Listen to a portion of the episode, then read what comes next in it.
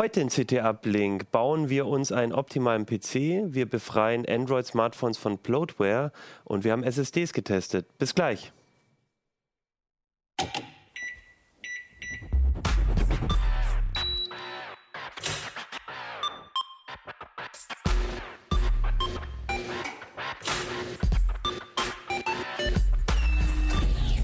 CT Uplink. Hey, herzlich willkommen bei CT Uplink. Mein Name ist Achim Bartschok und ich habe heute eine CT mitgebracht, eine neue CT. Das ist die 26 und äh, schön groß drauf ist der optimale PC, eins unserer Lieblingsthemen in der CT. Darüber reden wir heute auch in CT Uplink.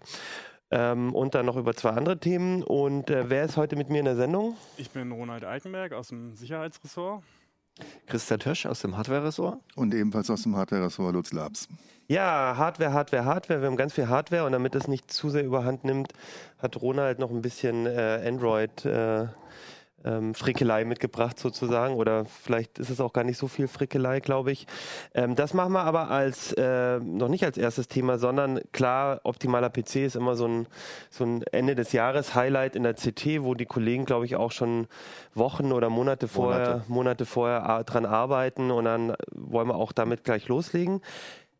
Bevor wir das machen, noch zwei Sachen. Erstens möchte ich Marc grüßen, den habe ich letzte Woche auf ähm, einer Veranstaltung mit Caroline Emke und ähm, äh, Sascha Lobo getroffen und der ist äh, leidenschaftlicher CT-Uplink-Gucker und deswegen sage ich Hallo Marc. Und es ist wieder Ende des Jahres und wir werden wieder eine Silvesterfolge machen mit äh, CT-Uplink. Und da wird es auch wieder Vorhersagen fürs nächste Jahr geben. Und da könnt ihr wieder uns unterstützen und eure eigenen Vorhersagen uns mitteilen. Und dazu machen wir wieder wie im letzten Jahr ähm, eine Umfrage. Die gibt es auf ct.de slash uplink-umfrage. ct.de slash uplink-umfrage. Und da fragen wir euch, ähm, ein paar Fragen dazu, wie, welche Themen euch wichtig sind. Wie, wie, wir haben so ein paar Neuerungen ja auch in diesem Jahr gemacht mit den monothematischen Sendungen zum Beispiel. Ähm, da fragen wir euch auch, wie ihr das so findet und ähm, einfach ein bisschen, dass wir ein bisschen mitkriegen, was wir vielleicht nächstes Jahr auch anders machen können. Und als Bonusteil sozusagen könnt ihr auch ähm, äh, uns Vorhersagen schicken für unsere Silvesterfolge, wo wir dann so ein bisschen sammeln und überlegen, was wir fürs nächste Jahr ähm, vorhersagen wollen. Und da werden wir auch wieder unter den Mitmachern ähm, ein paar T-Shirts aus dem Heise Shop verlosen. Ähm, und es ist immer lustig. Ich habe schon reingeguckt in die Vorhersagen vom letzten Jahr und ich kann euch schon mal sagen, dass ähm, die Leser, glaube ich, ein bisschen besser äh, vorhergesagt haben, was so passiert, als die Kollegen äh, hier in unserer Runde. Aber das lösen wir Silvester auf. So, genügend dieser Geschichte. ct.de slash uplink-umfrage mitmachen. Aber jetzt legen wir los mit den Themen. Christian. Genau. Du bist heute stellvertretend für das ganze Ressort, glaube ich, da für den Optimal PC ja. oder fürs halbe, weil er viele, viele Leute. Also das ist ja nicht nur, ja. dass ich da jetzt mhm. den, den optimalen PC quasi als Titelthemenbeauftragter umgesetzt habe. Ich habe ja auch zwei Bauvorschläge von den Vieren umgesetzt, sondern da waren ja auch noch äh, zwei andere Redakteure, mhm. Carsten Spille und der Benjamin Kraft und dann noch unser Assistent Denis Fröhlich beteiligt, der da auch immer, sag ich mal so, die die allermeisten Benchmarks und Basteln, mhm. Umbauen und Messungen und so weiter durchführt. Das ist auf jeden Fall ein, ein großes Unterfangen und nicht so ein, mhm. so, so, ein Artikelthema, wo man dann mal, mal sich schnell, selber eine ja, Woche ja. hinhockt und dann mhm. ist das Ding fertig, mhm. sondern das ist wirklich, das begleitet euch dann auch immer sehr, sehr, äh, sehr lange im Ressort. Und schön, dass es jetzt fertig ist. Ähm, ich habe es auch schon gelesen und ähm, ich kann, glaube ich, sagen, da hat sich doch einiges getan gegenüber dem Vorjahr. Überraschenderweise. Ja, natürlich. Es gibt ja wieder neue, neue Hardware. Und äh, Lutz hat mich schon darauf hingewiesen, natürlich hat auch mein Chef Christoph Wittek mitgemacht, der hat aber den Kaufberatungsartikel gemacht. Ne? Das ist der Einstieg, wo haben wir erstmal so, auch für Leute, die vielleicht jetzt nicht unseren, Bau, unseren Bauvorschlag nachbauen wollen, haben wir dann eben auch mal einen Überblick gegeben, was ist denn in den letzten zwölf Monaten passiert. Äh, worauf muss ich achten, wenn ich einen Rechner kaufe oder Komponenten kaufe? Was ist da aktuell? Was lohnt sich, was lohnt sich nicht? Äh, ja, was hat sich denn so ähm, im letzten Jahr so am meisten getan? Gibt es da irgendwie eine Komponente oder ein Thema, was ich glaube, das ist, eher, ist, jetzt nicht so. Letztes Jahr war ja groß Ryzen mhm, ne, genau. also als Neuerung. Dieses Jahr waren es, glaube ich, so eher so viele kleine Sachen. Ne? Also es gab eine neue Ryzen-Generation.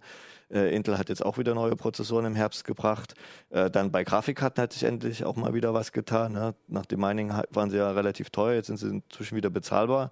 Und äh, Nvidia hat halt die neue äh, RTX 2000er Serie vorgestellt, wo halt Raytracing jetzt auch neu ist als Feature. SSDs sind günstiger geworden, wie, also nach, nachdem sie auch ein bisschen teurer waren, deutlich günstiger geworden. Ähm, das kommt uns natürlich auch zugute, weil natürlich dann auch unsere Bauvorschläge äh, deutlich preiswerter sind oder fürs gleiche Geld viel mehr Leistung äh, haben. Mhm. Das hat, da haben wir halt schon gemerkt, dass sich da einiges getan hat. Okay, und dann habt ihr quasi aus diesen Komponenten euch überlegt, wie mache ich einen optimalen PC? Genau.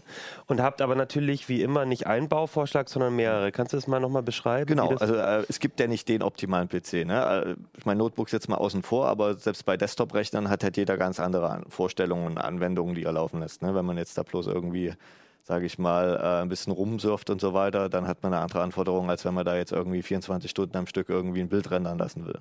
So, und da haben wir halt äh, wie immer äh, Allrounder erstmal als Basis.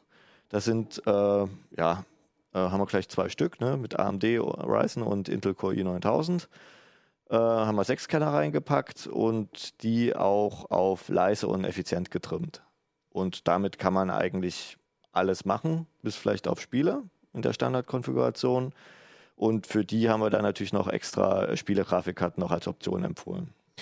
Also das heißt, dass quasi das ist so ein Basispaket. Genau, das ist Ich habe ge gesehen, so um die 800, 900 Genau. Euro.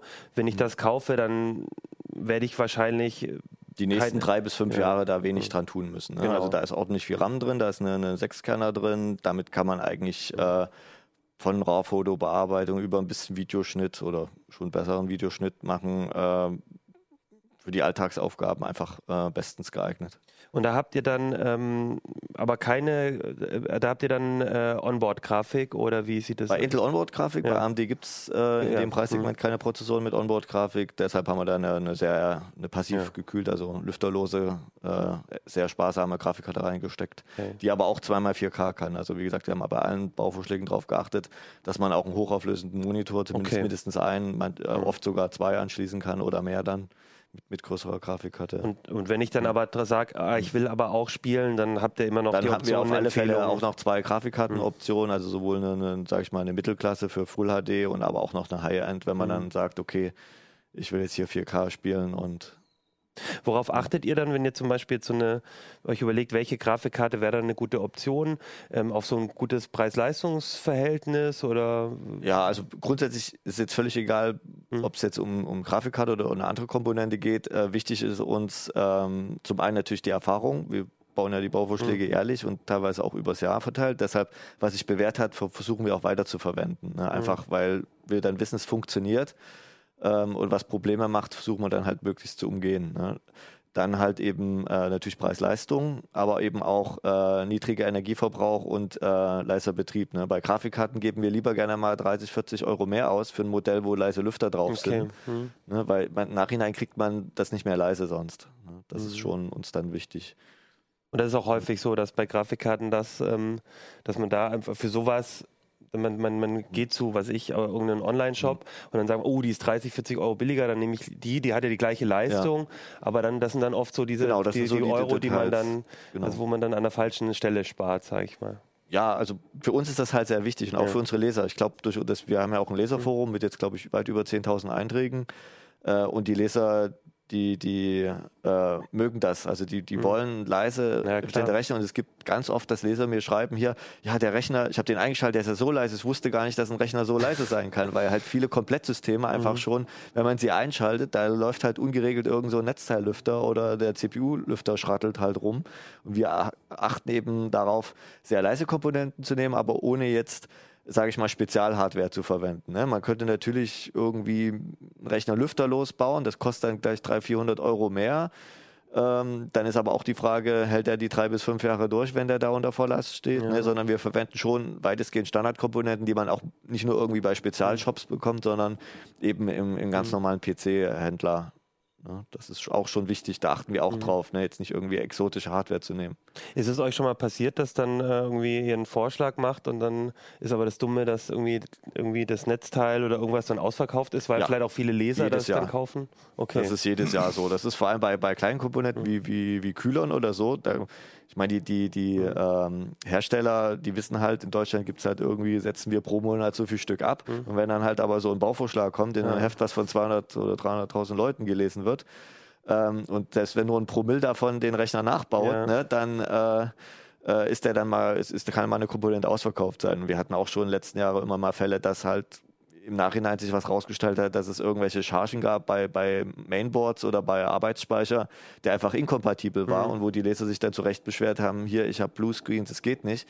Und, und dann sind wir teilweise mit Herstellern in Kontakt und dann rücken die dann kleinlaut ra raus, ja, da gab es ein Problem und so. Ne, das hängt die halt nie an die große Glocke. Ja. Ne? Das fällt dann halt erst auf, wenn wir dann mal so einen Bauvorschlag machen. Und Aber ihr macht jetzt nicht äh, Zusammenarbeit mit den Händlern, dass ihr ihnen vorher Nein. sagt, ähm, hier, das werden wir wohl bauen und äh, legt Nein, euch mal ein also bisschen was davon die, auf die, Halde. die Teillisten sind offen. Also wenn es Händler gibt, die die Rechner nachbauen wollen, kann jeder gerne machen. Das ist quasi Open Source auf Deutsch gesagt. äh, haben wir kein Problem mit. Ne? Wir verkaufen die ja nicht selber. Also wir verdienen auch an den Komponenten keinen Cent. Ne? Also äh, das ist jetzt nicht irgendwie so, dass wir gesagt kriegen, hier von der Anzeigenabteilung, hier, wenn er, wenn er jetzt hier Speicher von Firma XY einbaut, äh, dann ne, schalten die eine Anzeige bei uns, sondern wir äh, wählen das selber als Redaktion aus und, und äh, entscheiden da auch Mhm. auf unsere Erfahrungen auch und den Tests, die wir übers Jahr machen. Ne? Also Lutz zum Beispiel macht ja das ganze Jahr lang nur SSD-Tests von noch ein bisschen ein paar andere Artikel, aber ne? und, und ich mache halt die ganzen äh, oder Mhm. viele der Mainboard- und Prozessortests und so weiter. Deshalb haben wir auch diesen großen Erfahrungsschatz. Ja. Deshalb müssen wir halt nicht bei komplett Null beginnen, aber wir sind halt schon, also die, die, die heiße Phase beginnt schon so Ende September, Anfang Oktober, wo wir uns Gedanken machen, wie wollen wir dieses Jahr das Konzept machen von der Titelstrecke, welche Bauvorschläge wollen wir umsetzen äh, und dann eben schon mit Komponenten anfangen und äh, ja, und dann bricht das Chaos aus. Also dieses Jahr ging wieder sehr viel im Vorfeld schief. Das ist einfach, also bei dem einen Rechner mussten wir, glaube ich, haben wir vier oder fünf verschiedene Boards mit Wechsel zu AMD, zu Intel und wieder zurück und so weiter. Das ist weil dann irgendwas doch nicht funktioniert Genau, hat, weil oder? immer irgendwas Neues war. Es gab Boards, perfekt, ne, super Werte genommen und dann, äh, wenn man halt die eine Option setzt in BIOS, die notwendig ist, dann funktioniert plötzlich die Lüfterregelung nicht mehr. Vergisst immer die Einstellung. Solche, solche Details, einfach so Dinge, die, die, die man im Normalen einfach nicht auffallen oder äh, dass es inkompatibel läuft oder dass es plötzlich der Prozessor drosselt aus unerwarteten Gründen, ähm, was man einfach auch keine Erklärung für findet. Das Und das ist dann wahrscheinlich auch wie so ein, so ein Gebilde, wo, wenn an der einen Stelle irgendwas nicht funktioniert, dann wirkt sich das wieder auf andere aus und Richtig, schwupps genau, da musst muss man wieder einen anderen CPU-Kühler ja, nehmen, wenn man ja. einen anderen Prozessor nimmt, dann, dann überlegt man Gehäuselüftung, wenn man dann wieder das Gehäuse wechselt, muss man quasi wieder das komplett neu, das, das Mhm. äh, nochmal alles wieder neu messen. Wenn man nur eine Komponente wechselt, müssen alle Leistungsaufnahmemessungen nochmal gemacht werden. Das ist halt immer ein elendlicher Rattenschwanz, der dann da dran hängt, deshalb das ist Aufwand. Ich hatte ja vorhin gefragt, wenn über die, die, die Teile, wenn die mal ausgehen, also wenn, wenn das jetzt zum Beispiel hier passieren würde, also wenn jetzt ein äh, Zuschauer oder Zuhörer das nachbaut und merkt, das gibt es jetzt nicht oder irgendwie, dann, dann wäre wahrscheinlich der Tipp, äh, ins Forum zu gehen, dann Genau. gibt es Es gibt ein Alternativvorschläge. Leserforum, wo, Ja. wo die Leser sich auch untereinander austauschen können und sollen das unterhalb natürlich des. Artikels quasi Äh, verlinkt. Genau, Oder das gibt's ist verlinkt, auf der, auch auf der Projektseite. Es gibt auch eine Projektseite, die ist auch unter den Artikeln Ich verlinkt. glaube, wenn man einfach nach optimaler PC, CT googelt, dann ja, kommt sollte man dann finden. Ja. Habe ich jetzt, die ist erst seit heute online, vielleicht ist die noch nicht so hoch im Ranking, aber Ja. äh, gibt es auf alle Fälle. Ist auch, wir haben auch eine Tickermeldung, ist jetzt gerade online. Ah, okay. Äh, ähm, da steht das auch alles nochmal drin, äh, die, auch die Links dazu. Okay. Genau, also du hast deine Frage wegen Auswechseln. Also wenn man jetzt, es kommt immer auf die Komponente drauf an. Zum Beispiel bei SSD muss, kann man ganz ehrlich sagen, da kann man auch problemlos eine andere nehmen. Das ist äh, äh, wenig Unterschied. Also wenn jetzt irgendwie Gleicher Leistungsklasse. ja, gleicher wollte ich jetzt auch sagen. Also wenn da jetzt irgendwie, wir haben ja zum Beispiel eine Samsung in dem einen Rechner oder in mehreren Rechnern verbaut, dann kann man auch problemlos eine Crucial da einbauen oder so weiter. Gibt natürlich irgendwelche billige SSDs, die würde ich jetzt privat nicht in den Rechner einbauen, weil mir meine Daten wichtig sind. Nenne ich jetzt aber keine Hersteller. so, und ähm, auch beim Prozessor, wir haben ja zum Beispiel auch bei den Allroundern haben wir auch gesagt, hier, wir haben den 6-Kerner drin, die haben wir natürlich auch mit dem schnellsten 8-Kerner jeweils getestet, mit dem bei Intel 9900K und bei dem äh, AMD den Ryzen 7 2700X. Also die, da ist auch die, der, der Kühler ausreichend dimensioniert und man kann natürlich auch sagen, ich will jetzt nicht den schnellsten 8-Kerner nehmen, sondern ich nehme ein bisschen schnelleren. Man kann natürlich auch sagen, mir ist jetzt die CPU-Leistung nicht so wichtig, wichtig ich gehe auf einen Quad-Core. Dann kann man natürlich auch problemlos einen Quad-Core einbauen. Das ist sehr flexibel. Aber zum Beispiel jetzt Mainboard tauschen oder so, das ist quasi, wir sagen immer, ein Mainboard-Tausch ist quasi ein komplett neuer Rechner. Der hält, verhält sich komplett anders. Ne, da, Ja, da sollte man eher ja. von absehen, wenn man jetzt sagt, ich will jetzt den, Genau von, den PC von CT getesteten PC Ja. haben. Ah, Das okay. ist dann schon ein Unterschied. Wir können ja sonst mal nochmal hier, du kannst ja mal den Budget Game hochholen, den kleinen. Ich weiß nicht, ob schafft. Lutz. Ach so, Den- wir nehmen erstmal den kleinen, gerade den großen Ja. noch nicht. Genau. Wir hatten, du hattest schon Ja. erwähnt, wir haben zwei, Ähm, Ah, ja, genau. Äh, wir hatten zwei Allrounder. Machst du Ah ja. Hoch. ja, das ist äh, Äh, äh, der. Also wir Äh, hatten, nein. genau, ich erkläre es Genau. jetzt nochmal ganz kurz. Genau. Wir hatten, äh, du hattest erzählt, Ja. Allrounder quasi können alles. Mit Intel und Äh, Ryzen. so ein bisschen mit Intel und Ryzen. Genau. Und jetzt habt ihr Das außerdem... ist der, so wir nennen ihn inoffiziell auch Sohnemann-PC. Das ist quasi fürs, äh, für, sage ich mal, wer irgendwie ein Kind hat irgendwie, äh, was schon ein bisschen älter ist natürlich, so als Gaming-PC, ne? mit Full HD, äh, für Full HD Gaming äh, steckt äh, auch eine, eine, eine RX 570 drin ne? und ein Quad-Core, äh, reicht also für aktuelle Spiele in Full HD Spielen komplett aus. Ne? Haben natürlich, äh, deshalb heißt auch Budget Gamer, ein paar Kompromisse machen müssen, weil wir gesagt haben, bei dem Rechner da, da gehen wir Kompromisse bei Lautstärke und Energieverbrauch ein, weil wir den Preis möglichst niedrig haben wollen. Ne? Da ist dann eben nicht die allerleiseste Grafikkarte drin ne? und auch äh, der CPU. Kühler ist nicht ganz so leise, wie das bei den teureren äh, äh, Rechnern ist. Im jugendlichen Spielzimmer soll es ja Aber- vielleicht auch ein bisschen dröhnen, ne, wenn es Nee, das ist, Rechner angeht. es ist, nicht, ist kein, keine Schrattelkiste oder so. Ja. Also wir haben natürlich, das ist ein Kompromiss, aber es ist nicht so, dass wir gesagt haben, ach scheiß auf Lautstärke, wir machen die Lüfter immer auf Anschlag. Und, Mhm. Ja. ne, also der ist auch, im Leerlauf ist er auch angenehm leise. Ne? Bei Spielen, klar, wird er ein bisschen lauter, aber wenn man dann eh Kopfhörer auf hat Mhm. oder da die, die, die Lautsprecher Brüllwürfel auf Anschlag hat, dann äh, ist das auch nicht so schlimm. Also ist immer noch, hat immer noch, äh, ist immer noch von CT, also ist nicht irgendwie irgendwas zusammengesteckt. Mhm. Äh, ne? Äh, wie gesagt, und das ist halt eine preislich sehr attraktiv, das Gerät, vor allem auch im Vergleich zum Vorjahr, weil da damals waren ja letztes Jahr die Grafikkartenpreise so hoch. Und deshalb haben wir, glaube ich, sogar 50 Prozent mehr Grafikperformance bei gleichem Preis Okay. gesetzt gekriegt. Das ist schon ziemlich attraktiv. Ne, 730 Euro, nee, 630 Euro ohne Betriebssystem quasi. Und dann noch ein bisschen mehr, Ja. weil man ja wahrscheinlich im Wenn man Kinderzimmer eher Windows, Windows hat. Ja, oder man, wenn man natürlich noch irgendwie eine Windows 7 oder 10 Lizenz Mhm. hat, kann man natürlich einfach den Key immer noch weiterverwenden, einfach ein frisches Windows 10 installieren. Und der hat eine schöne Plexiglasscheibe, das du Genau. vorhin Ja, abgeschraubt der, ne? ja, die habe ich jetzt, damit man besser reingucken kann, das würde es hier reflektieren. Und der hat auch eine Scheibe, kann man also auch reingucken, wie es drin aussieht. Wer will, kann dann, glaube ich, auch noch ein, irgendwie eine RGB-LED oder so sich reinsetzen und es dann noch ein bisschen hübscher aussehen soll. Bisschen schneller. Wird es auch schneller, genau. ja, genau. Das auch ist schön also unser, unser Schnäppchenrechner. Ne? Wir es gibt hatten, übrigens auch schon SSDs mit RGB-Beleuchtung. Ah, das ist interessant zu wissen. Gut. Werden wir nächstes Jahr einbauen. Äh, genau. Und äh, manchmal kommt auch die Frage, habt ihr denn nicht noch was noch günstigeres? Ich mache eh nur Office. Wir hatten im Sommer auch noch Office-Bauvorschläge. Ne, da Also jetzt nicht in der Genau, die Strecke, sind jetzt nicht in der- der Strecke. Die gibt es aber, findet man auch, wenn man danach sucht. Und sind immer noch relativ sind immer noch aktuell. relativ aktuell. Da wird es bei dem einen, bei dem AMD-Rechner, wollen wir noch ein Update machen, aber das ist äh, nächstes Okay. Jahr. Genau. Und dann haben wir natürlich noch, äh, kannst du wieder runterstellen, das Monster. Ich muss weiß nicht, ob Achim den aufwärmen, hochkriegt. ja. Ich- Der wir haben das schon probiert in der wirklich, Probe. Äh, scheiße schwer. Wo kann ich den denn halten? Wo darf ich ihn Du darfst halten? einfach drunter greifen unter die Öffnung. Da. Ja, das sagst du so leicht.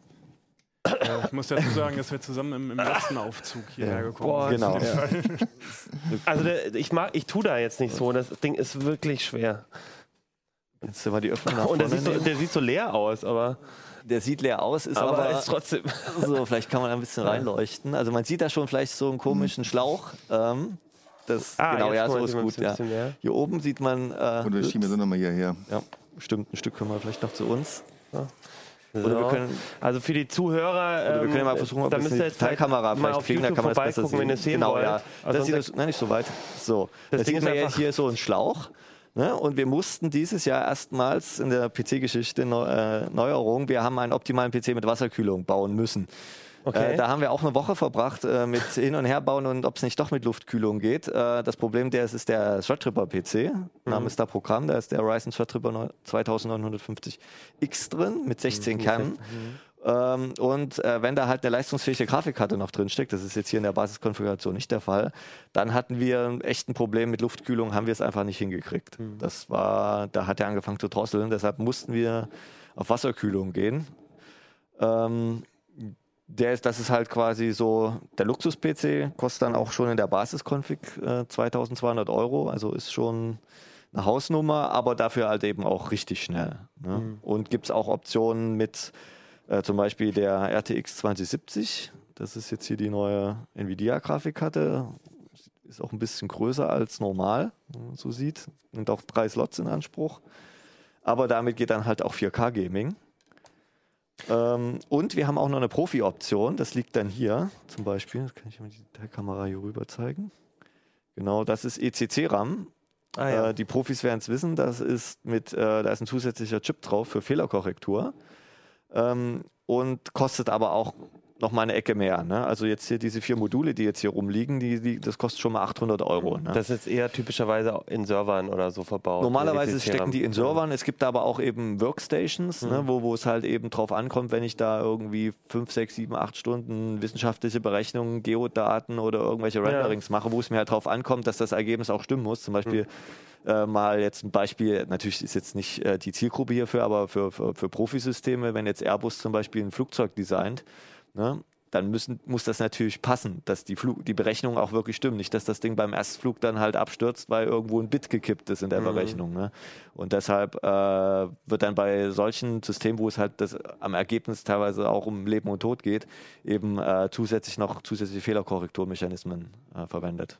Ist das, sage ich jetzt mal, ähm, äh, provokativ äh, dann vor allem PC zum Angeben oder gibt es da wirklich auch Zielgruppen mal zum Game? Also klar, wenn du die, äh, dann die 600 Euro noch mehr investierst, ähm, ist der natürlich tauglich, aber würde ich jetzt sagen, ist vielleicht auch, muss man nicht jetzt. Fürs Gaming ist das nicht eigentlich- notwendig, genau. ganz ehrlich. Das ist wirklich was für Leute, die Softwareentwicklung haben, die große Okay. Softwareprojekte kompilieren wollen. Das lässt sich auch gut parallelisieren. Ja, die CPUs wirklich brauchen, Rendering, die so Kerne mit Blender oder Maya, solche Geschichten laufen lassen.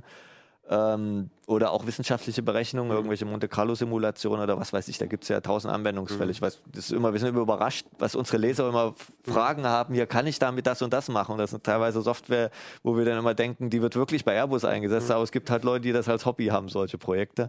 Ne? Das ist also, da muss man schon wissen, was man macht, aber auch, oder auch wenn man jetzt zum Beispiel äh, mehrere virtuelle Maschinen laufen lassen will, um irgendwelche Software jetzt unter verschiedenen Betriebssystemen auszuprobieren und solche Sachen. Ne? Da, man hat, wir haben da auch 32 Gigabyte RAM drin, kann natürlich da auch bis 128 Gig aufrüsten. Ähm, da kann man dann auch jeder VM dann locker mal 8 Gigabyte RAM zuweisen, ne? ohne dass das System dann ausgebremst wird. Ne? Also, und, und kann jeder, jeder VM auch irgendwie vier oder sechs Kerne abgeben. Ne? Bei 16 Kernen ist das ja und 32 Threads ist das ja dann alles kein Problem. Was bedeutet die Wasserkühlung für mich als Nutzer? Also das Ding wird schwerer. Ja, Das ähm, ist die Langlebigkeit irgendwie anders oder muss ich da mehr warten? Also das ist, oder äh, das- also das ist alles- keine, keine Bastelwasserkühlung, wo man selber jetzt Komponenten Ja. zusammenstecken muss, sondern es ist eine, eine sogenannte All-in-One-Wasserkühlung, nennt sich das auch. Die kauft man quasi vorbefüllt, fertig verbunden. Man Mhm. muss nur noch die Lüfter montieren und das einbauen. Der Einbau ist ein bisschen aufwendiger als bei einem CPU-Kühler, also bei einem Luftkühler normalerweise. Äh, ansonsten gibt es da eigentlich keine großen Unterschiede. Ne? Man hat noch ein paar zusätzliche Anschlüsse für die Pumpe, ist Mhm. aber alles im Artikel erklärt, wo, was man wo anschließen muss. Ähm, Langlebigkeit, also die Hersteller geben ja auch meistens so zwei, drei Jahre Garantie mindestens, so lange halten die auf alle Fälle. Ähm, in der Regel, ich hatte ja früher auch mal eine Wasserkühlung selbst gebaut, die hat auch über fünf Jahre gehalten. Also ich denke, da ist, äh, Also da, da- muss man sich keine Gedanken Da gibt es also keine zusätzlichen Anforderungen für mich Nein, als ist, Und äh, von der, von der, von der, ähm, ähm, von der, vom Energieverbrauch sozusagen? Also der? Rechner schluckt deutlich mehr, auch, würde er auch ohne Wasserkühlung tun. Das ist einfach diese High-End-Plattform, egal ob das jetzt Core X von Intel ist, haben wir jetzt dieses Jahr nicht umgesetzt, oder halt Threadripper von AMD. Äh, da muss man halt schon äh, mit mindestens 50 Watt im Leerlauf rechnen. Ne? Während die anderen Rechner liegen eher so zwischen 15, 20 Watt rum in der Dreher.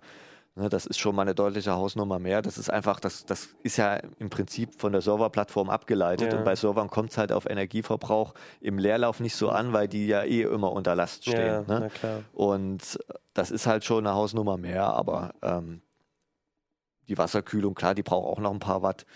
Äh, Das werden so 5 Watt mehr oder 10 Watt mehr Mhm. sein, was die Pumpe Okay. braucht. Aber es ist, wie gesagt, das ist einfach, muss man immer wissen, ne? wenn man halt Mhm. viel Leistung braucht. Ne? Ein Ferrari kann man auch nicht sagen, hier, ich will da aber nur mit 3 Liter auf 100 Kilometer Nee, fahren. klar. Das geht halt einfach Nein, nicht. aber also ich Ja. hätte mich, also das hätte mich jetzt noch interessiert, ob eben Ja. die Wasserkühlung auch nochmal. das ist nicht so viel, das ist, ja. ist messbar, wir können das, wir, wir, wir können das messen, ganz klar. Aber, aber das vom ist, Gesamtpaket. Vom Gesamtpaket her, da spielt es da nicht mehr so die Rolle. Klar, ja, bei den verstehe. anderen Rechnern äh, würde Mhm. das deutlich mehr ausmachen, prozentual. Wie sieht es mit der Lautstärke aus bei der Wasserkühlung? Also Also ist es dann eher wie so ein Aquarium, was die ganze Zeit pumpt? Das ist, das ist das große Problem bei Wasserkühlung. Es gibt immer viele Leute, die sagen, ja, Wasserkühlung und sofort ist der Rechner absolut leise. Das ist halt gerade eben nicht so. Ähm, weil es gibt, äh, also eine Passivwasserkühlung geht bei der CPU eh nicht. Die hat ja 180 Watt Abwärme. Also das kriegt man einfach passiv auch nicht aus dem Gehäuse raus. Deshalb haben wir ja auch eine Wasserkühlung nehmen müssen, weil wir es mit Luftkühlung nicht hingekriegt haben. Ähm, und das nächste ist halt, klar, leise Lüfter. Da haben wir natürlich darauf geachtet, eine zu nehmen. Aber das große Problem bei Wasserkühlung ist die Pumpe. Es gibt ganz viele äh, Hersteller oder Komplettwasserkühlung, äh, wo die Pumpe halt einfach ein permanentes Brummgeräusch von sich gibt. Ne? Und wir haben halt jetzt hier eine von Enermax, das ist keine Werbung dafür. Die, die, die ist halt auch relativ preisgünstig, kostet 120 Euro. Das ist für eine Wasserkühlung schon relativ günstig. Und da ist, ist die Pumpe quasi nicht zu hören. Das ist, und deshalb haben wir die auch genommen. Aber wenn man das mit Luftkühlung bauen würde, könnte man ja wahrscheinlich, wenn du drauf pustest, dann wäre nochmal maximal lauter.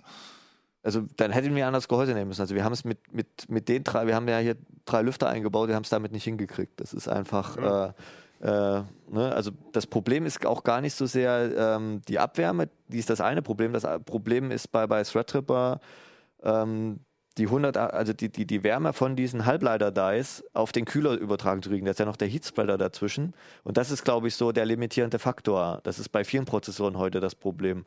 Ähm, da gibt es ja auch die Diskussion, wir finden die ein bisschen esoterisch jetzt bei Overclocker, ne? ob ist jetzt der Heatspreader mit dem Die verlötet oder mit, mit normaler Wärmeleitpaste dazwischen.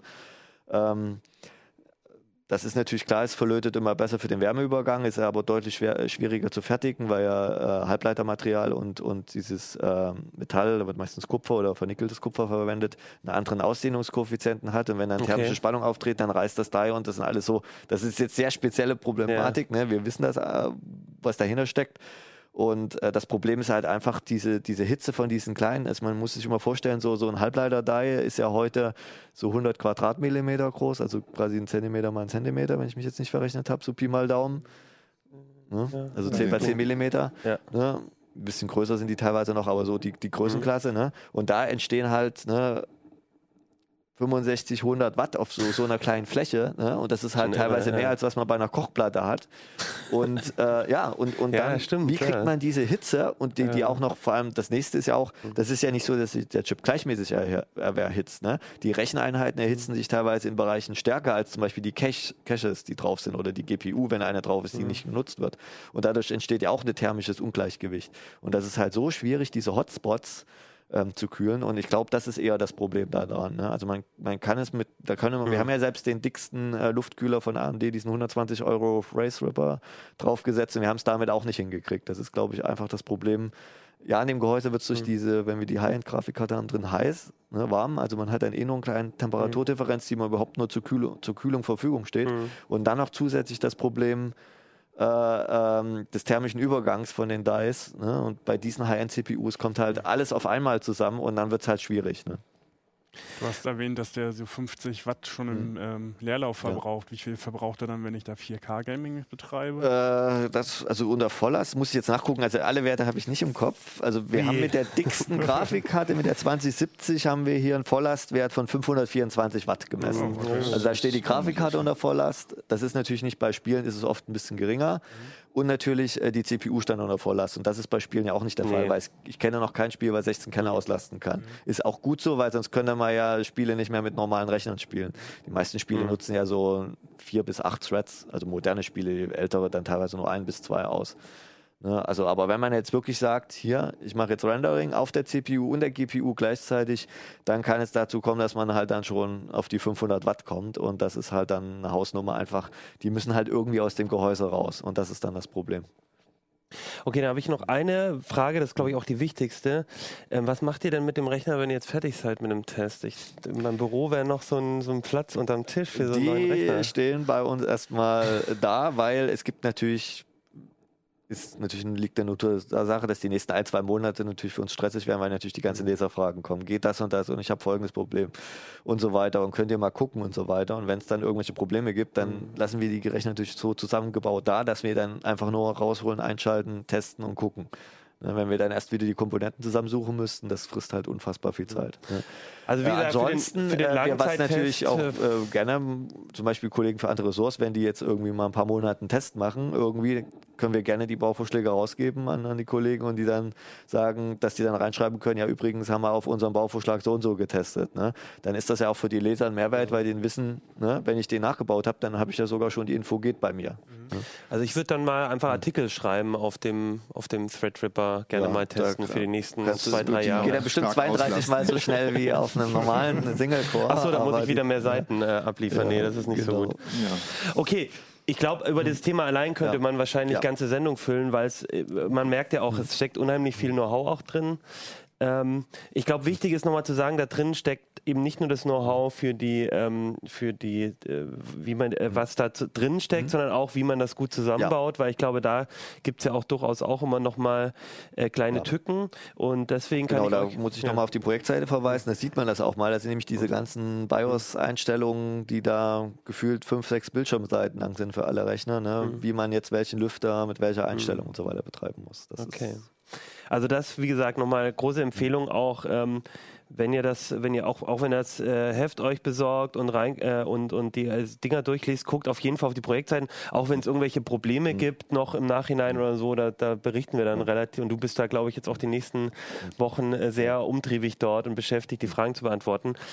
Ja, super Projekt und ich würde sagen, guckt es euch an und wenn ihr selber Erfahrung habt mit dem optimalen PC oder, oder sagt, ah, ich habe aber eine andere ähm, Bauvorstellung, wenn ihr Fragen habt, stellt ihr am besten ins Forum, aber wenn ihr irgendwie uns nochmal sagen wollt, wie ihr das, habt das auch nachgebaut oder so, dann kommentiert uns auch gerne ähm, auf der YouTube-Seite oder auf Heise Online oder äh, per uplink.ct.de. Und dann würde ich sagen, also erstmal auf jeden Fall danke, das ist echt super spannend. Versuchen Versuchen wir es mal wieder runter- Genau, vielleicht, schafft, nee, äh, Lutz, vielleicht lässt es auch nein, nein, Äh, das, schafft's. das kriegen wir schon hin. Ich möchte nicht hier Ich äh, bin noch Verletzungen. keine 70, ja? Nein, aber naja, das mit dem Hexenschuss geht schnell. Okay, wir gehen jetzt einmal kurz von der Hardware weg, würde ich sagen, so als, als kleines Appetithäppchen zwischendurch. Wir atmen jetzt aus, Hardware durch erstmal, wir kommen nachher zu den SSDs. Jetzt kommen wir aber erstmal nochmal zu Ronald. Ronald, du bist ja, hast du schon gesagt, ähm, bei uns auch Security-Experte und ähm, ja, eigentlich ein Thema, was so dazwischen liegt zwischen, ich will mein Handy irgendwie optimal, optimal benutzen, optimal machen, aber auch ähm, ich, ich will auch so ein bisschen auf Datenschutz und Sicherheit achten. Auf so einem Handy sind ganz schön viele Apps vom Hersteller schon drauf und die will man vielleicht nicht unbedingt haben. Ja, also ich ähm, bin ein Nutzer, der möchte immer die volle Kontrolle über sein System haben und äh, auf der anderen Seite gebe ich aber auch gerne mal wenig Geld aus, wenn ich das Gefühl habe, dass ein Produkt für mich ausreichen würde. Und die Situation ist bei den Smartphones halt sehr präsent. Es gibt halt Geräte für unter 200 Euro, ähm, die auch schon irgendwie vier Kameras haben, irgendwie zwei vorne und zwei hinten, gutes Display, ähm, ausreichend CPU-Leistung. Ähm, habe ich mir dann mal gekauft. Ich wollte einfach mal wissen, ähm, reicht das für mich? Ähm, und ja, die Hardware ist völlig in Ordnung, aber die Software ist äh, total vergurkt.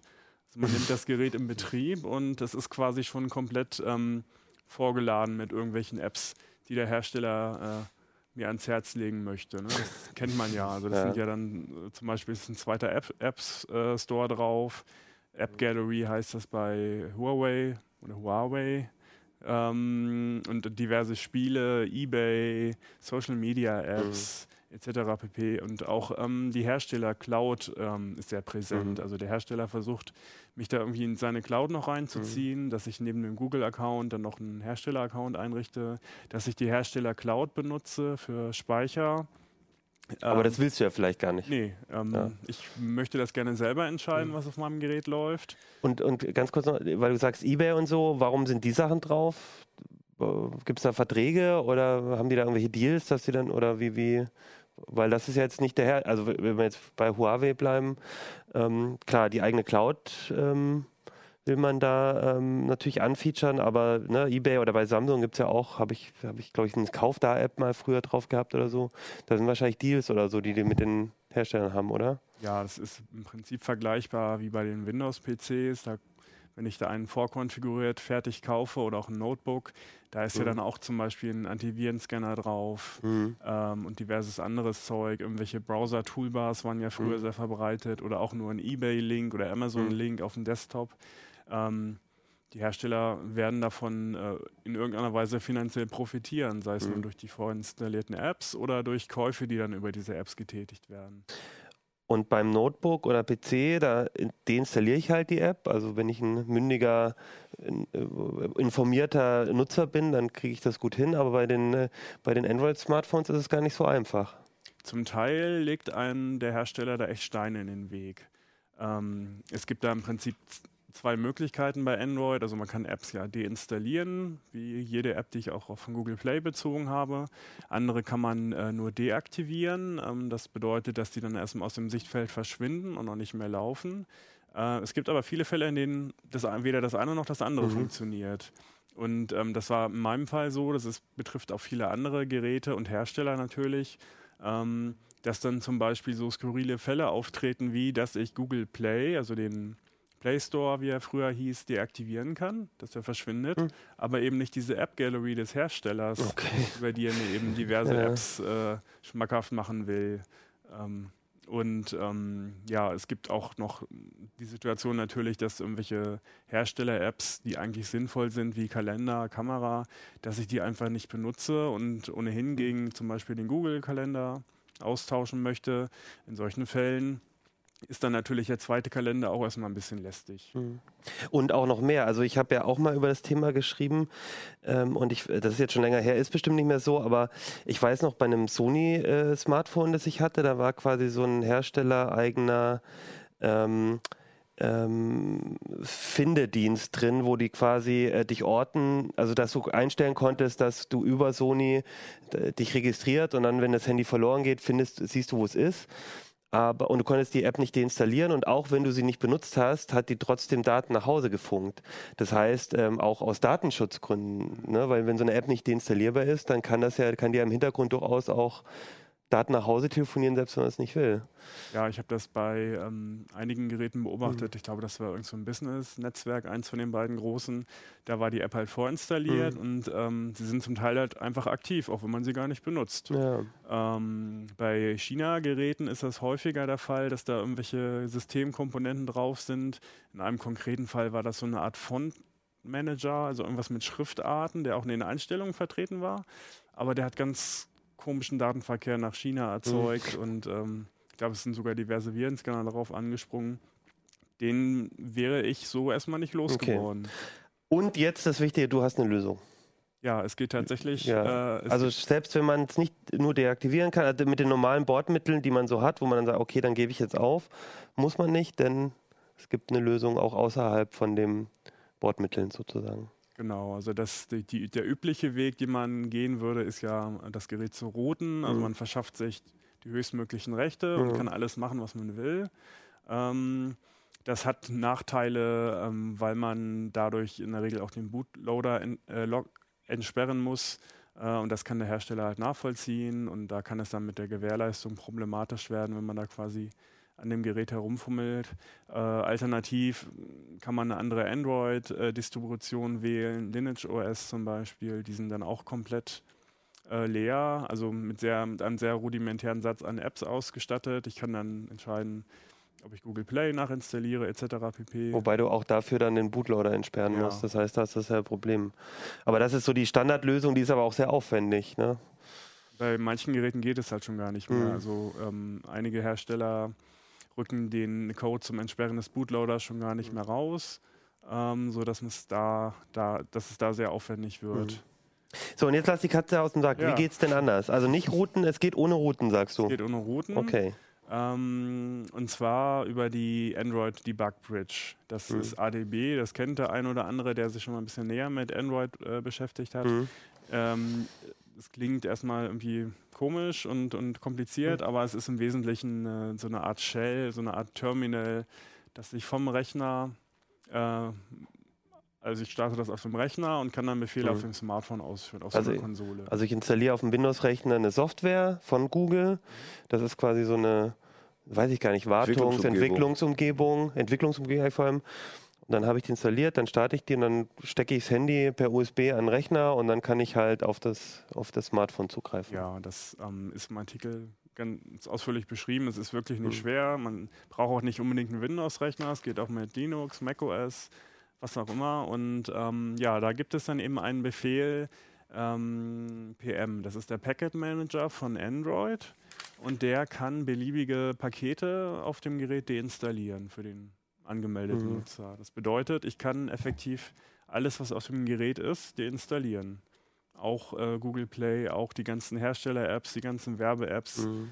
Und das ist im Prinzip dann nur ein, ein Befehl. Also ich muss halt erstmal rausfinden, wie dieses Paket heißt, was ich äh, runterwerfen will. Ähm, das ist auch im Artikel beschrieben. Also zum einen geht das auch über ADB oder eben über eine kostenlose App von Google, Google Play. Ähm, und wenn ich diesen Paketnamen habe, kann ich dann das Paket mit einem Befehl Getötet. einfach runterschmeißen. Das ist aber auch nicht ganz äh, risikofrei, oder? Wenn ich da jetzt einfach mal, also du sagst jetzt Google Play, wenn ich das deinstalliere, dann kann ich ja auch keine Apps wieder installieren, weil oder wenn ich alle Play, äh, alle App Stores runterschmeiße, dann äh, kriege ich auch, dann kriege ich auch den App Store nicht mehr wieder drauf, weil ich gar keinen App Store habe, um den App Store zu installieren sozusagen. Also da muss man auch ein bisschen aufpassen. Oder, oder ma- machst du dann ein Backup von den von den äh, Sachen, die du deinstallierst, oder wie, wie würdest du da vorgehen? Ähm, also es ist schon etwas riskant, wenn man nicht genau weiß, was man tut. Also man kann tatsächlich alles deinstallieren. Hm. Ein Paket, Tastatur. Ja, Tastatur, Google Play, ähm, bis hin zu einem Paket, das einfach nur Android heißt. Vorsicht!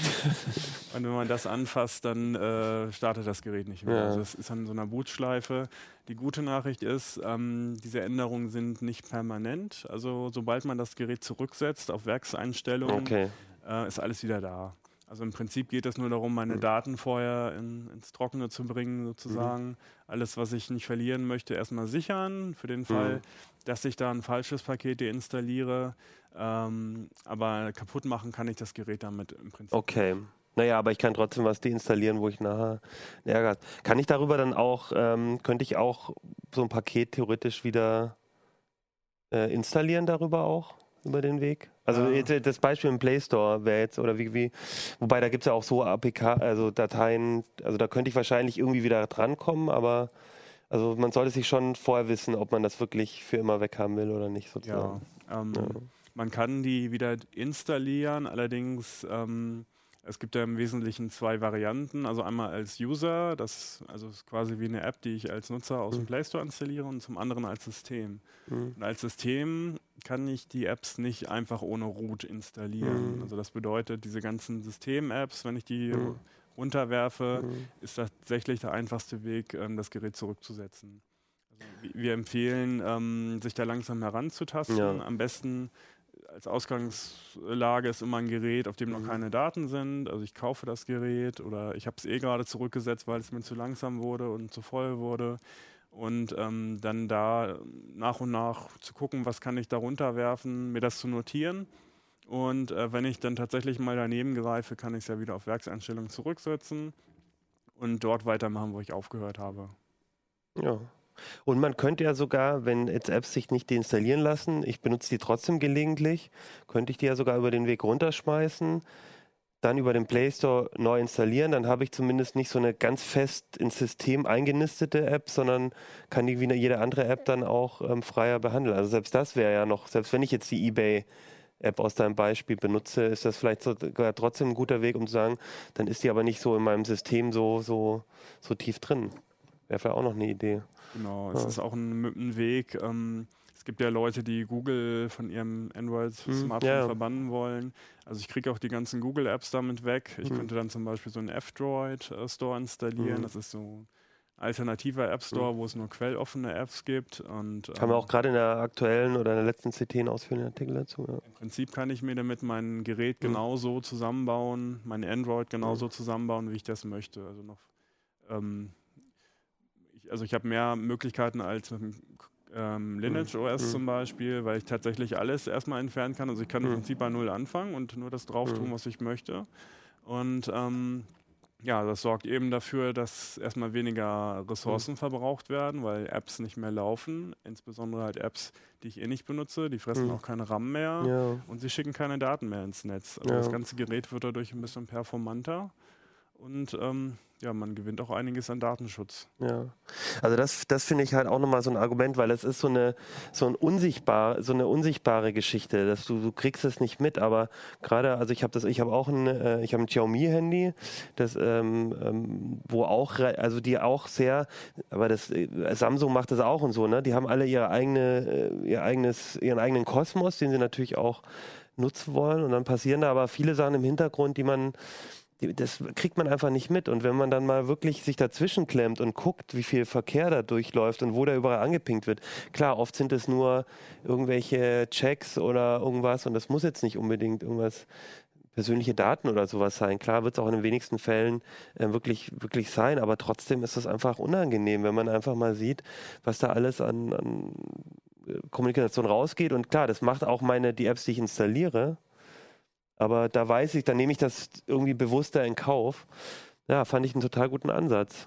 Bei den äh, Asia-Geräten ähm, hat man ja häufiger auch die La Situation, dass da Apps drauf sind, die man gar nicht benutzen kann, weil die eben auf den asiatischen Markt ausgelegt sind. Ja, ja, stimmt. Und äh, da bietet es sich halt ganz besonders an. Da gibt es auch oftmals schon Listen bei XDA, Developers und Co. Mhm. Ähm, von anderen Nutzern, mhm. die eben ja. das Gerät schon aufgeräumt haben, sodass man da auch gar nicht allzu viel forschen muss. Ja. Wie sind das mit Betrieben mit Android-Versionen? Ist das irgendwie wichtig dabei oder ist, äh, ist das unabhängig von dem Versionsstand des Betriebssystems? Es hat bisher tatsächlich mit allen Android-Versionen, die wir getestet haben, funktioniert. Bis hin zur, zur letzten, also zur aktuellen Android 9. Okay. Gut, dann würde ich sagen, und das war das ist nochmal auch ein guter Tipp, äh, weil das wollte ich nämlich auch noch fragen. Ähm, also XDA Developer ist so eine große Website, äh, ja, so ein großes Android-Forum, weltweites Android-Forum. Und da, dass man da, das, das ist nämlich noch ein guter Hinweis, dass man da dann Listen offensichtlich findet, welche Apps kann man runterschmeißen, welche nicht, weil manchmal, klar, bei Android ist es jetzt relativ offensichtlich und so, aber es gibt ja manchmal schon Namen von solchen Paketen, da ist man sich so ein bisschen unsicher. Brauche ich, kann das weg oder, mhm. oder gehört das, ist das in, im System wichtig? Richtig. Okay, ja, super. Ich glaube, es ist ein super Tipp und ich würde sagen, fürs Wochenende, wenn ihr keinen optimalen PC baut, dann ähm, wäre das vielleicht eine kleine ähm, Geschichte am zweiten Android. Advent, mal euer Android aufzuräumen. Oder ihr rüstet euren Rechner auf mit einer schicken SSD. Ja, es wird mit dem Versand bis zum Wochenende natürlich jetzt ein ja, bisschen okay. ja, ein bisschen Denkfehler, ja. Also, aber ich wollte aber schöne nur, Überleitung. Ja, dahin, super. Ja. Ich bin, ähm, ich bin sehr begeistert von mir selber. Nein, Lutz, wir gehen noch mal einmal zur Hardware zurück. SSDs ist so dein eins deiner Hauptthemen, deiner Leidenschaften, deiner Passionen. und, ähm, und du hattest jetzt im Heft einen Artikel, wo ich gesagt habe, oh, das ist spannend, da würde ich gerne nochmal mit dir drüber reden, äh, weil sich technisch ein bisschen was auch getan hat. Du hast nämlich SSDs getestet, die besonders schnell sind und eine, die besonders günstig ist. Und genau. das hängt von der Technik ab. Es geht im Augenblick gerade so, sagen wir ruhig mal, in zwei Richtungen. Also SSDs werden immer billiger, das wissen wir ja alle, das ne? haben wir ja vorhin schon gehabt. Ähm, endlich wieder. Endlich wieder, genau. Ja. Nee, aber sie, also, auch die Marktforscher sagen, das wird so weitergehen okay. erstmal, zumindest im nächsten Jahr nochmal so 10, 15, 20 Prozent vielleicht. Ähm, aber gut, jetzt darauf zu warten, dass die Dinger billiger werden, ist natürlich auch Quatsch. Wenn man sie braucht, einfach kaufen. Mhm. Aber man kann natürlich äh, inzwischen sehr verschiedene SSDs kaufen. Wir kennen alle normale SATA-SSDs, also als mal als, als Grundlage. Und dann gibt es ja seit einiger das Zeit auch PCI Express SSDs. Was, was ist da der Unterschied? Der Anschluss? Der Anschluss ist ein Unterschied und äh, damit die Geschwindigkeit. Ja. Also SATA ist bei ähm, 560 Megabyte pro Sekunde, ist dann Schlussende im Gelände. Und PCI Express ähm, nutzt vier, also PCI Express SSDs nutzen meistens vier schnelle 3.0-Lanes und kommen damit auf so in der Praxis 3,6 Gigabyte pro Sekunde, also das rund siebenfache oder sowas. Das heißt, ich für, selbst für einen Kinofilm tolle Qualität in ein paar Sekunden theoretisch. Ähm, ja, kopieren, aber schneller gucken kannst du das nee, nicht. Nee, schnell kommst du nicht. Aber kopieren, ja, Entschuldigung, ja. Also von der einen Platte auf die andere Platte kopieren. Genau, das geht dann wesentlich schneller und ähm, eigentlich sagt man ja bei SSDs, diese gefühlte Beschleunigung ist gar nicht mhm. von der sequenziellen Geschwindigkeit abhängig, mit der eben äh, so, so, Daten gelesen werden können, sondern eben von dem ähm, Zugriffen auf zufällige Adressen. Also beim, beim Windows-Start mhm. merkt man das besonders, da werden ja diverse hundert Dateien geladen. Und ähm, die liegen natürlich irgendwie. Die liegen natürlich irgendwo. Mhm. Bei, bei, SSDs ist das völlig egal, wo die liegen, weil eben keine mechanischen Teile da ja. sind, die bewegt werden müssen. Bei Festplatten man das eben beim Windows-Start gerade eben gehört, ja. das Windows lädt, weil die Köpfe halt ja. halt immer äh, von, von einer einen Position zur nächsten mussten und so weiter ja. und so fort. Ähm, also da unterscheiden sich eigentlich langsame und schnelle SSDs kaum noch. Okay. Weil einfach ähm, auch langsame SSDs können irgendwie mhm. knappe 100.000 IOPS, das ist so die, die Messgeschwindigkeit dafür erreichen. Und ganz schnelle SSDs erreichen halt 500.000 IOPS. Aber äh, also das heißt, das für, den, für den Windows-Start braucht man das eigentlich nicht unbedingt, genau. wenn ich dich richtig verstanden habe. Aber gerade wenn es darum geht, viele Dat Daten werden hin und her geschoben. Ja, Videoschnitt, also wenn ja, du immer wieder ja. wirklich viele, viele ähm, mhm. Megabytes auf die Platte schreiben willst, also wenn dann Johannes lohnt den, sich ja, CT-Uplink irgendwie. Äh, Wäre das sinnvoll, genau. genau. Da lohnt sich eine, so eine PCIe-SSD gegenüber einer SATA-SSD. Das ist die eine Richtung, es wird also immer schneller. Mhm. Dazu braucht man natürlich auch dieses PCI Express Interface logisch. Und bei SATA gibt es jetzt eine, also nicht nur bei SATA, aber für SATA lohnt sich eigentlich besonders, äh, eine andere Richtung und zwar sogenannter QLC-Speicher. Okay. Ähm, da speichert eine Zelle 4 Bit. Mhm. So, das ist jetzt erstmal schön. ähm, müssen wir nochmal in die Historie einsteigen. Hilft nichts. Äh, das ging los mit SLC-Speicher, Single Level Cell. Da hat eine Zelle halt ein Bit gespeichert, dann kam MLC, Multilevel 2 Bit, TLC, Triple Level Cell 3 Bit und jetzt kommt eben QLC.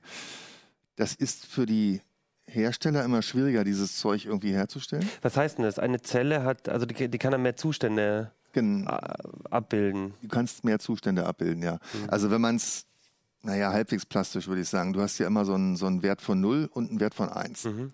So, wenn man das Ganze jetzt mal so ein bisschen analog sehen, ne, digital, dann hast du halt irgendwo da die 0, da die 1. Und bei SLC muss dann der Controller nur entscheiden, hm. ist der Wert irgendwo da oben hm. oder ist er irgendwo da Spannung unten? drauf. Oder, oder so, und dann kann er sagen, das ist 0 und da oben ist irgendwo 1. Hm. Gehen wir weiter zu MLC, sind dann schon vier Stufen da, zu okay. denen, wo er unterscheiden muss. So, TLC sind es dann acht Stufen. Und bei QLC sind es dann eben 16 Stufen, wo er eben unterscheiden muss, ist das so oder ist das wirklich, mhm. oder haben wir jetzt einen Fehler und dann kann man das noch ein bisschen korrigieren. Und die Gefahr ist, genau, also das, das kann, da, da, wenn, wenn das nicht gut gemacht ist, dann verschieben sich auf einmal die Bits, weil man, weil, weil zu viele Level dazwischen sind. Sonst genau. könnte ich ja genau. sagen, ich mache da einfach 100 rein und dann, und da, da hast du aber dann das Problem, dass es dann irgendwie die Genauigkeit vielleicht fehlt. Ja. Nicht nur das, sondern ähm, je mehr Zellen, also je mehr Bit du in einer Zelle speicherst, desto langsamer wird das Ganze auch. Ah, okay. Das ist etwas, wo, ähm, kommen wir gleich noch zu, mhm.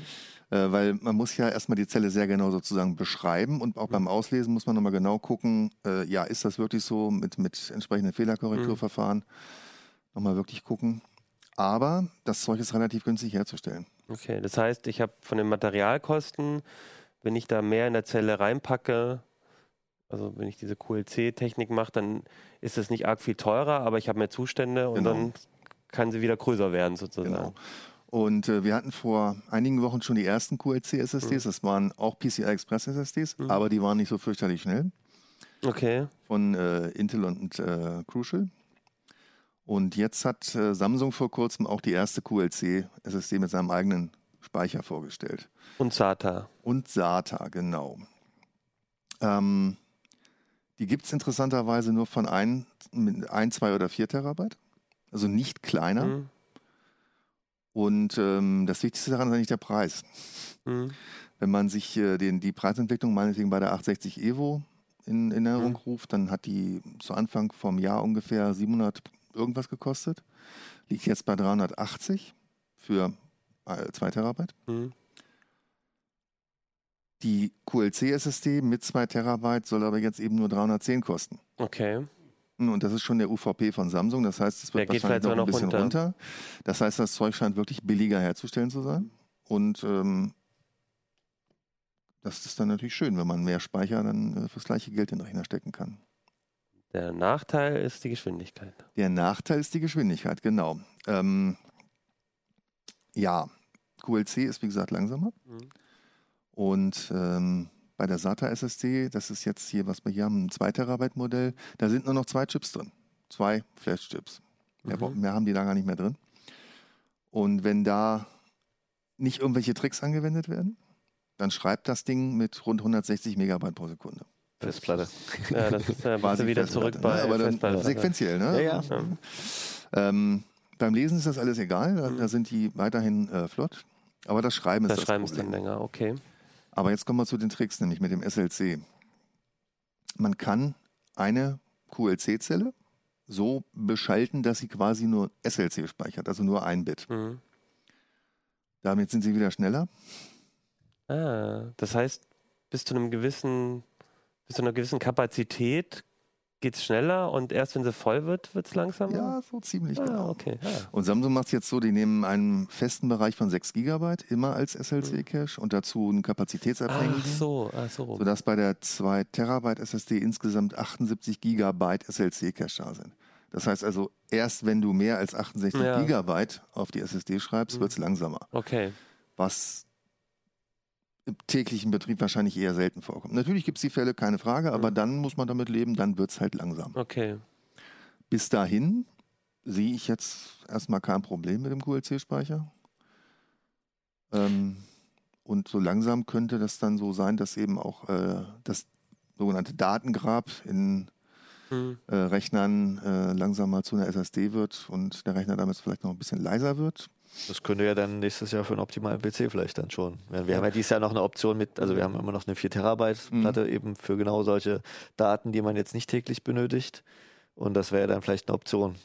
Gut, wenn- aber wenn die 4 Preise Terabyte Platte kostet irgendwie um die 100, keine Ahnung, Ja, Euro. also da, das wird noch ein bisschen dauern, aber zumindest die Richtung geht natürlich Die dahin. Ja, Richtung geht kostet, hin, genau. genau. die kostet 99. haben Aber das auch könnte quasi so Ja. die, vielleicht so die Zweit-SSD sein. Du hast eine, eine ganz schnelle, kleine, wo das Betriebssystem drauf ist, oder? Und dann so eine größere, günstigere, wo halt die Daten sind, wo du für heute die Festplatte nimmst. Oder würde sogar beides auf der Sinn machen?